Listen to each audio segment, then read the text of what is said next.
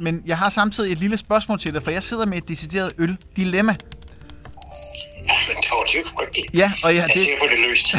ja, det sjove var, at jeg, fik, jeg kom til at præsentere det fra, fra min hustru, og hun, hun sagde mig, "Hvad- vil du have, jeg skal svare til det? Så sagde jeg, det kan da være, jeg skal vente med Karsten, og selvfølgelig skal jeg jo det, du ved det jo. Ølopbevaring. Du sagde, at du havde den her øl kølet ude på din terrasse, og så har du taget den ind 40 minutter før, for at temperere den. Ja. Jeg er i det, Og nu har den... Undskyld, nu har den det skønt. Ja. her dame. og jeg er i det dilemma, at jeg øh, har et skur, og jeg har en kælder. Ja, Og øh, lige pt. er skur jo næsten for koldt til at opbevare min øl. Det er et klassisk skur, det er sådan, der, er- der er lidt gennemtræk, der er ikke sådan top isoleret. Det er et skur, som man kender det. Øh, og så har jeg min kælder, som er øh, rå beton. Det er ikke noget særligt. Der er kølig hernede nu, men det er ikke decideret koldt. nej. Så altså, jeg, vil så, jeg vil så gerne opbevare mit øl rigtigt, men jeg, jeg vil også gerne have en kold øl en gang imellem. Men det, altså skal jeg så opbevare det i kælderen, og så må jeg så øh, klare mig med, at så bliver jeg nødt til at gå ned, tage en øl og lægge den op på køl, eller stille den ud på køl. Eller skal jeg opbevare min øl øh, koldere, så har jeg altid en kold øl, men så, er det ikke den, så går der for lang tid øltemperatursmæssigt, hvis du kan følge mig. altså, det det drejer sig om, det er, hvornår skal man tage en øl ind fra et køleskab, blandt andet, eller fra en iskold kælder, ikke? Det er Jo. det, du tænker på. At dit øl har det vidunderligt nede i den der betonkælder, det kan jeg love dig for. Og er det de der vidunderlige belgiske flasker med korpop og stolt stoltråd omkring, ja, så må de gerne ligge nede fuldstændig som fine vinflasker. Ja. Ellers er det udmærket, at de bare står op der. Men altså, relativt køligt, ikke alt for koldt, og det er derfor, dit skur er alt for koldt. Øh, fordi jeg frygter jo, at når frosten sætter ind, og det kan jo godt i februar, at så bliver dit øl øh, simpelthen frosent, Ja. og så kan det være, at flaskerne sprænges. Ja. Det vil vi sørge ikke have. Nej. Så øh, sæt det ned i kælderen, og når du så, ja, så prøv lige at tage en flaske op til kingen. Det er, hvor ja, man tager det op, og så ligesom en lille hundevalp, ikke? Du tager op til kingen, ikke? Jo. Op til far, op til far, siger så. og så trækker man flasken væk, og så skal det være et kølmærke i til to sekunder. Ja. Hold det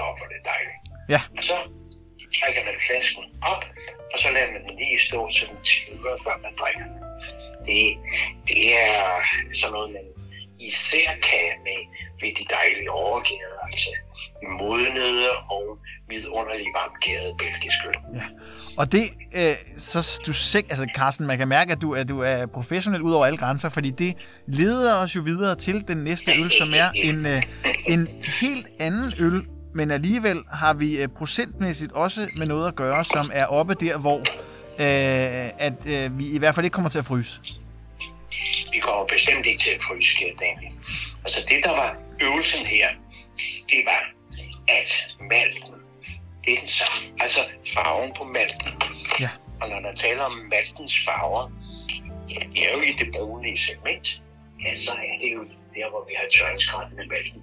Og det vil sige, der er ikke langt forskel, eller ikke meget forskel, mellem en Camprinus Dark og så en Rochefort. I farve i hvert fald. Nej. Men så er der en væsentlig forskel. Det er gæringsmetoden, og så øh, hvor længe man modner øllet. Altså i Hancock er modningstiden, ja, den er i hver tilfælde 160 dage, måske op til to år, før man har sådan en, en pragtfuld Gambrinus.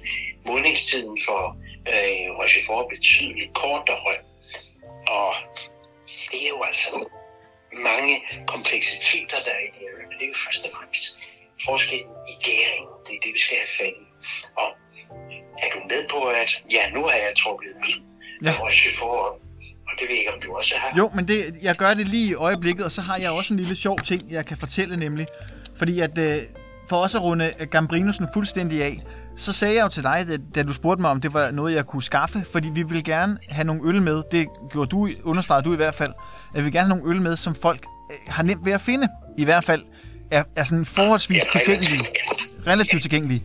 Og så sidder jeg og siger til dig, jamen Gambrinus øh, Dark, ingen problem. Fordi jeg ved, at både, øh, der er to butikker i min by, der burde have den. Og jeg var dernede i går, så er den udsolgt begge steder. Og det har, den- altså, det har den ikke været i lang tid. Ikke siden I lavede natholdet juleklænder sidst. Nej, der, der blev lidt en succes. Men heldigvis, der befinder jeg mig jo i, øh, i en egen af landet, hvor øh, Skive ikke er så langt væk, så der er faktisk mange forhandlere af Hancock. Så jeg kørte ja. til Farsø, som er en af nabobyerne, og der fandt jeg heldigvis øh, Gambrinos øh, Dark. Så jeg kunne lige købe et par stykker, sådan så jeg lige har et par stykker liggende. Ej, hvor fint. Og Rochefort? Det var sødt af dig. Så du har kæmpet for den her cast. Jamen, jeg vil altid, og jeg vil kæmpe, øh, når du beder mig om at vælge, når du siger, hvad vi skal drikke, Carsten, så vil jeg kæmpe, øh, indtil der ikke er mere tilbage i mig. Oh, det var fandme patriotisk, eller hvad det ja. Det var venligt, Anna. Tak. Og øh, tak, den næste øl, du så sagde, som jeg havde, jeg havde lidt på fornemmelse, at den kom, det var den her Rochefort nummer 10. Men den var jo ganske nem yeah. for mig at skaffe, fordi i min by, der ligger der jo en Skjold butik øh, her i byen Aarhus. Og de har jo yeah. faktisk et vanvittigt sortiment af belgisk øl. De har også hjemmesiden trappist.dk. Jeg ved ikke, om, om du overhovedet kender den. Øh, og jeg har ikke, øh, som sådan har jeg ikke fået noget for at sige det her, men, men der var også der, hvor jeg fandt en champagneøl, og de har bare et, et, et rimelig godt udvalg, vil jeg sige. Ja, men jeg, jeg vil lige hilse på dem, hvis jeg, hvis jeg, hvis de er på her på et eller andet tidspunkt at høre den her podcast, at de har en helt vidunderlig butik, og jeg beundrer deres entusiaste meget højt. Så tak skal I have, I kære venner, for at forsyne den skønne by Aarhus med, med pragtfuldt Og ja. jeg kunne ikke forestille mig anden, at er folk, der valgfærd farter til, til din by og til butikken for at få det, disse glæder, som man har der. Og en af de store glæder netop ved, når man, er, øh, når man ikke rigtig kan shoppe andre steder, så kan man jo glæde sig over, at det her, det her faktisk er en butik, som gerne må holde åben. Og det vil sige, at, at øl kan jeg faktisk godt få. Øh, af alle de ting, jeg kan shoppe, øh, tøj eller øh, alle mulige andre ting, det er der ikke så stor mulighed for, men øl, det kan jeg få. Og det er jeg jo glad for. jo, det er også det er, det er meget smukt. Altså, vi kan ikke blive klippet, vel? Og Nej. vi kan ikke gå på biblioteket, eller jeg ved ikke hvad, vi kan ikke gå til teater, men vi kan få noget øl. Ja. Og det er nu meget godt. Og hvis man ikke bor i en en kvalificeret ølbutik, så er der jo altså virtuelle muligheder, havde man sagt, man kan få set en kasse. Og Nå ja, det må vi så trøste os med i de her, og her lidt sorte tider. Og her, der kommer jeg på banen med en lille reklame, Karsten.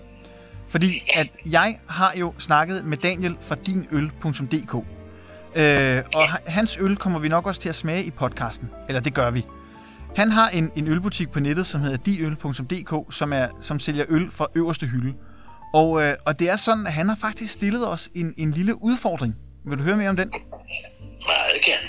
Han har spurgt os, øh, om vi vil sammensætte en kasse med seks øl fra hans hjemmeside, som så skal være tilgængelig for folk, som de kan købe og sidde og nyde derhjemme foran pejsen, eller hvor de nu foretrækker at drikke deres øl. Altså, det skal ikke være decideret noget, hvor øh, der, der er så meget fik om det omkring det. Vi skal bare vælge. Øh, det er nok primært dig, det er dig, der ved mest om det, men det skal være seks øl, som vi sådan kan sende ud, eller vi sender dem ikke, men det gør dinøl.dk, til folk at sige, de her øl, de er værd at drikke. Glimrende.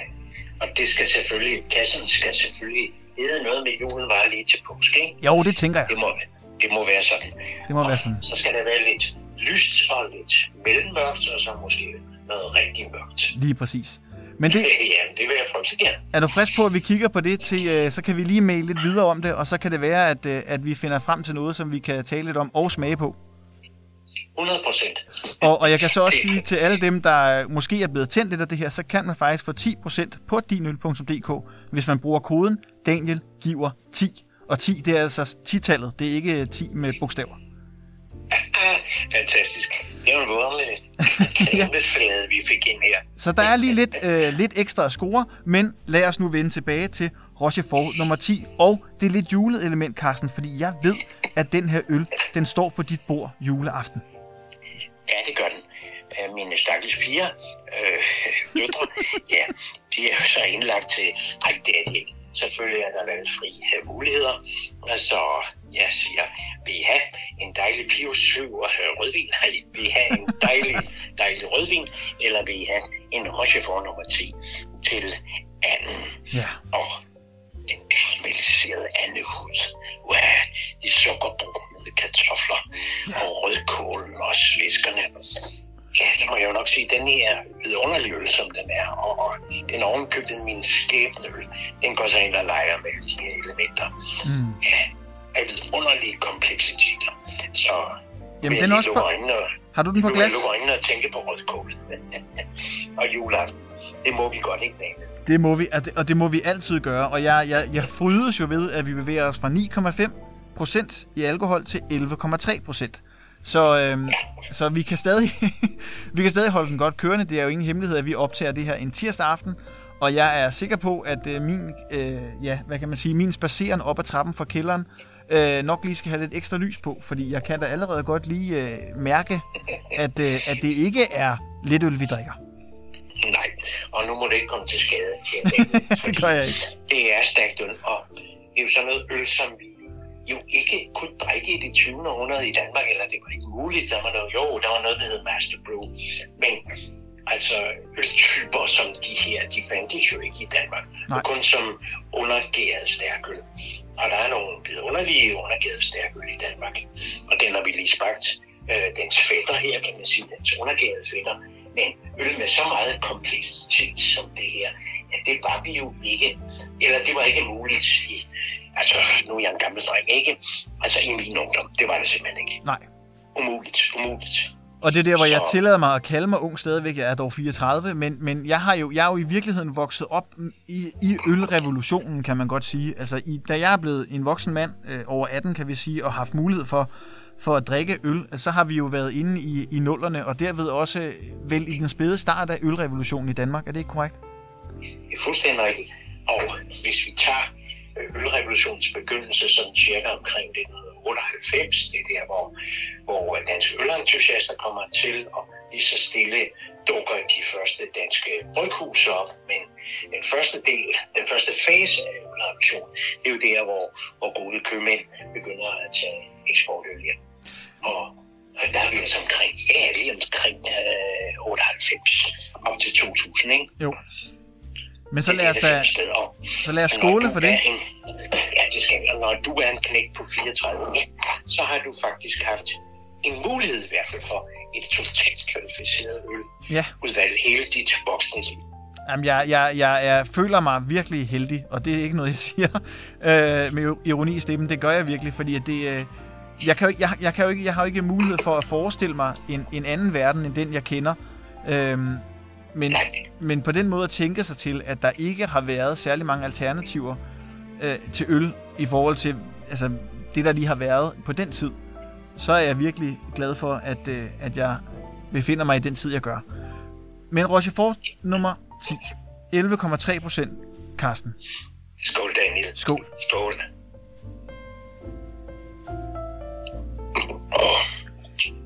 Ja, jeg har jo smagt den øh, 30.000 gange. Det kan jeg vist roligt sige. Ja. Stort set. Og den er ny hver gang. Ja, Og sådan siger jeg også, når jeg kysser min kone, ikke? at det er som den første dag, jeg mødte dig. det er meget romantisk. Jamen, det er det. Er, det er, det er underskønt. Men den smager jo nok helt ustyrligt godt. Ja. Helt ustyrligt godt. Øhm, nå ja, og øh, det var altså min skæbneøl for mange, mange, mange, mange år siden. Og det er der, hvor det sådan hele begynder for mig, at der er tilbage i 72, Ja. hvor jeg smager den på Kammerplads i øh, Bruxelles. Og jeg troede, det var prisen på øllet. 11 procent. Nej, det var altså, nej, det var 11. 11 øh, Flandern, hvad hed det? Gylden det. Det hed gylden 11 gylden for sådan en flaske. Nej, det var altså procenten Ja. øllet. Og, og det var jo alligevel en fantastisk stærk oplevelse på alle måder, hvis du forstår Ja. min tvetydighed her. Det gør jeg. Det, det er altså det er en fantastisk oplevelse hver gang. Jamen, jeg nyder den også virkelig. Jeg kan, godt, jeg kan sagtens følge dig i, at den her øl vil, vil virkelig pynte på et, øh, på et julebord, og det er der ingen tvivl om. Den har alt det, der skal til for at tilfredsstille det der lidt underlige måltid, vi får der juleaften, ikke? Jo. Eller de efterfølgende måltider. Øh, Jeg nyder den også øh, til, øh, til grønkål, for eksempel. Mm-hmm. Altså alle former for, for vintermad. Men øh, grønkål og medisterpølse, eller hvad man nu synes, og lidt skarp sennep, fordi den kan hamle op med øh, selv de meget øh, syrlige ting og, og de meget skarpe ting i, i smagspaletten, kan sådan øl have hamlet op med. Det var også derfor, Så det er den, altså, det var også derfor, den var så smuk at tage med øh, på sådan en, i, i, på den her rejse, som vi nu påbegynder i dag. Fordi det er, øh, noget, altså det, vi kommer tæt på en juleøl her, vil jeg sige. Altså det, der står jo ikke, vi har ikke noget med jule at gøre. Det er ikke en brygge som en juleøl, det er jo en, en belgisk øl. Har ikke noget med jul at gøre, men søger man noget, som kunne minde lidt om en god, stærk øh, øl, som kan nydes i vintertid, jamen så kan vi næsten ikke ramme nærmere bullseye, end vi gør nu. Nej, det vil jeg sige, og øh, nu vil jeg så vende tilbage til Hancock, som øh, er et dejligt bryghus og en skøn by. Jeg holder meget skive, det må jeg sige. Øh, altså, Gambrinus Dak, 100% frokostretter. Ja. Alle de gode, lune frokostretter. Men med den øl er vi så inde i det der segment omkring gås, and, fiskesteg, rødkål. Der kom og der mener, det tunge skyt. Der mener jeg altså ikke, at rødvinen rigtig kan hamle op med det her, fordi der er meget spidshed. Er for skarp øh, rødvinsmag i forhold til, til den danske julemad. Mm. Ja, jeg er ganske enig. Og du nævner, Carsten, at dit første minde for den her øl, det er jo tilbage i 70'erne. Men, men hvis jeg tager dig lidt længere tilbage til 1965, er det ikke der, at dit første ølminde egentlig befinder sig? jo, det er rigtigt. Og det er jo en fuldstændig ustyrlig historie. Det er jo fordi, jeg havde verdens dejligste far over. Og min far synes jo, altså, det var så hyggeligt, vi boede så tæt på Carlsberg. Og så skulle jeg da lige... Jeg havde vokset dreng, jeg blev konfirmeret. Så skulle jeg da have det ur. og så skulle jeg have en elefant. Selvfølgelig. Så det, den blev knappet op, og øh, tanterne og onklerne, som nogle, var nogle underlige mennesker, de jublede, da jeg så fik min første tår. ah, det er jo herligt. og det, det ved jeg ikke, om det lyder, det lyder måske ikke særlig moralsk, men hold kæft, det var et dejligt barndomshjem. Jamen, så skal du, så skal du have min, øh, mit første ølmænd, Carsten, for det, det er, hvis vi snakker om, hvor moralsk det end kan være, så øh, skal man også huske, at, at for det første så ændrer tiderne sig, så man kan ikke, altså, hvad der er moralsk og umoralsk er nok svært at definere ud fra 1965 eller 1996, hvor mit første ølminde stammer fra. Og man kunne tro, man kunne tro at det var, at det var øh, noget, jeg havde skrevet. Fordi det handler nemlig om jul, men, men, men det er ikke noget, jeg finder på. Øh, mit første juleølminde, øh, det stammer nemlig fra 1996, hvor øh, vi fejrede jul i Norge. Og jeg havde tikket og bedt min far om at få lov til at smage hans julebryg. Tuborg julebryg på det her tidspunkt. Og vi er jo i 96, så det er jo ikke fordi, at der har været så mange andre muligheder. Men jeg får lov. Nej. jeg får lov til at få en halv dåse med Tuborg julebryg. Og på det her tidspunkt er jeg jo 10 år gammel. Jeg drikker den. Øh, jeg nyder den. Fordi for det første er jeg allerede dengang glad for jul, og alt hvad der bare har noget med jul at gøre, det, det, det skal jeg bare have. Øh, men det, det, det resulterer i, at, øh, at jeg bliver øh, en lille smule svimmel. Øh, jeg må ud og få lidt luft, og at øh, jeg ligger mig på sofaen og siger til, øh, til de resterende af selskabet, at de sådan set bare kan kaste gaverne over til mig i sofaen, for jeg føler mig lidt sådan svimmel. Nå, ja, godt. Okay, den sad. Ja. Den sad. Den sad. Nå, men det var også en skæbne. Det vil sige, det var jo øl, I havde medbragt hjemmefra. Det var det, ja. På skitur. Det var det, ja. Skitur, eller Ja, det var, det var, vi, vi startede, derfor jeg var ganske ung og fejrede jul i Østrig, og så tog vi det videre til Norge. Og det var egentlig lidt med at tage julen sådan et sted hen, hvor man er sikker på, at der er sne, og så også ligesom komme væk fra, fra travlheden, så man tog øh, alt, hvad hører til den danske jul med sig, også for at spare nogle penge nu, hvor man var i Norge, men så også ligesom for at få sneen og hyggen og det hele. Ja, det er jo fantastisk. Det er en meget, meget god historie. Det må jeg sige. Så øh, du forbinder jul meget med sne, ikke sandt? Jo, altså for mig er det ikke et must, men jeg vil sige, jeg nød det, da jeg vågnede første juledag, og der var frost udendørs. Det giver lige lidt ekstra. Ja, det kan jeg godt se. Det, det er også stemningsfuldt. Og jamen, jeg kan næsten ikke mindes, hvornår det har været hvid jul sidst. Men for, for mig, når jeg åbner sådan en flaske med Rochefort, ja, så er det jo en flaske, hvor jeg åbner øh, mindets, øh, mm. dør ind til mindets forskellige kamre. Ja. Og og for mig er det her, ja, det bliver det jo så, fordi vi har drukket det så mange år til jul. Så er det jo altså der, hvor, hvor det simpelthen er jul, når jeg smager sådan en øl. Men ikke kun. Nej, men det er jo også det, det, er jo også det julen for alvor handler om. Julen er, hvad man gør det til, og, og det er jo frem for alt traditioner. Øh, så jeg har jo også nogle, nogle øl, som jeg virkelig ynder at sige, dem vil jeg rigtig gerne have på mit julebord. fordi at, at for mig er det øh, både, at de smager godt, men også bare, at det er... Jeg nyder at sammensætte sådan en ølmenu, selvom, selvom jeg, jeg, jeg ender med at være næsten den eneste, der indtager den. Min svigerfar drikker øl, men det var mig, der var træt første juledag. Det var ikke ham, hvis vi skal sige det sådan. Nå, så, Jamen altså, den øvrige familie får et godt glas rødvin til, til maden. Er det sådan? Øh, skal jeg forstå det? Ja, og så både og, fordi de vil, de vil gerne drikke øllen.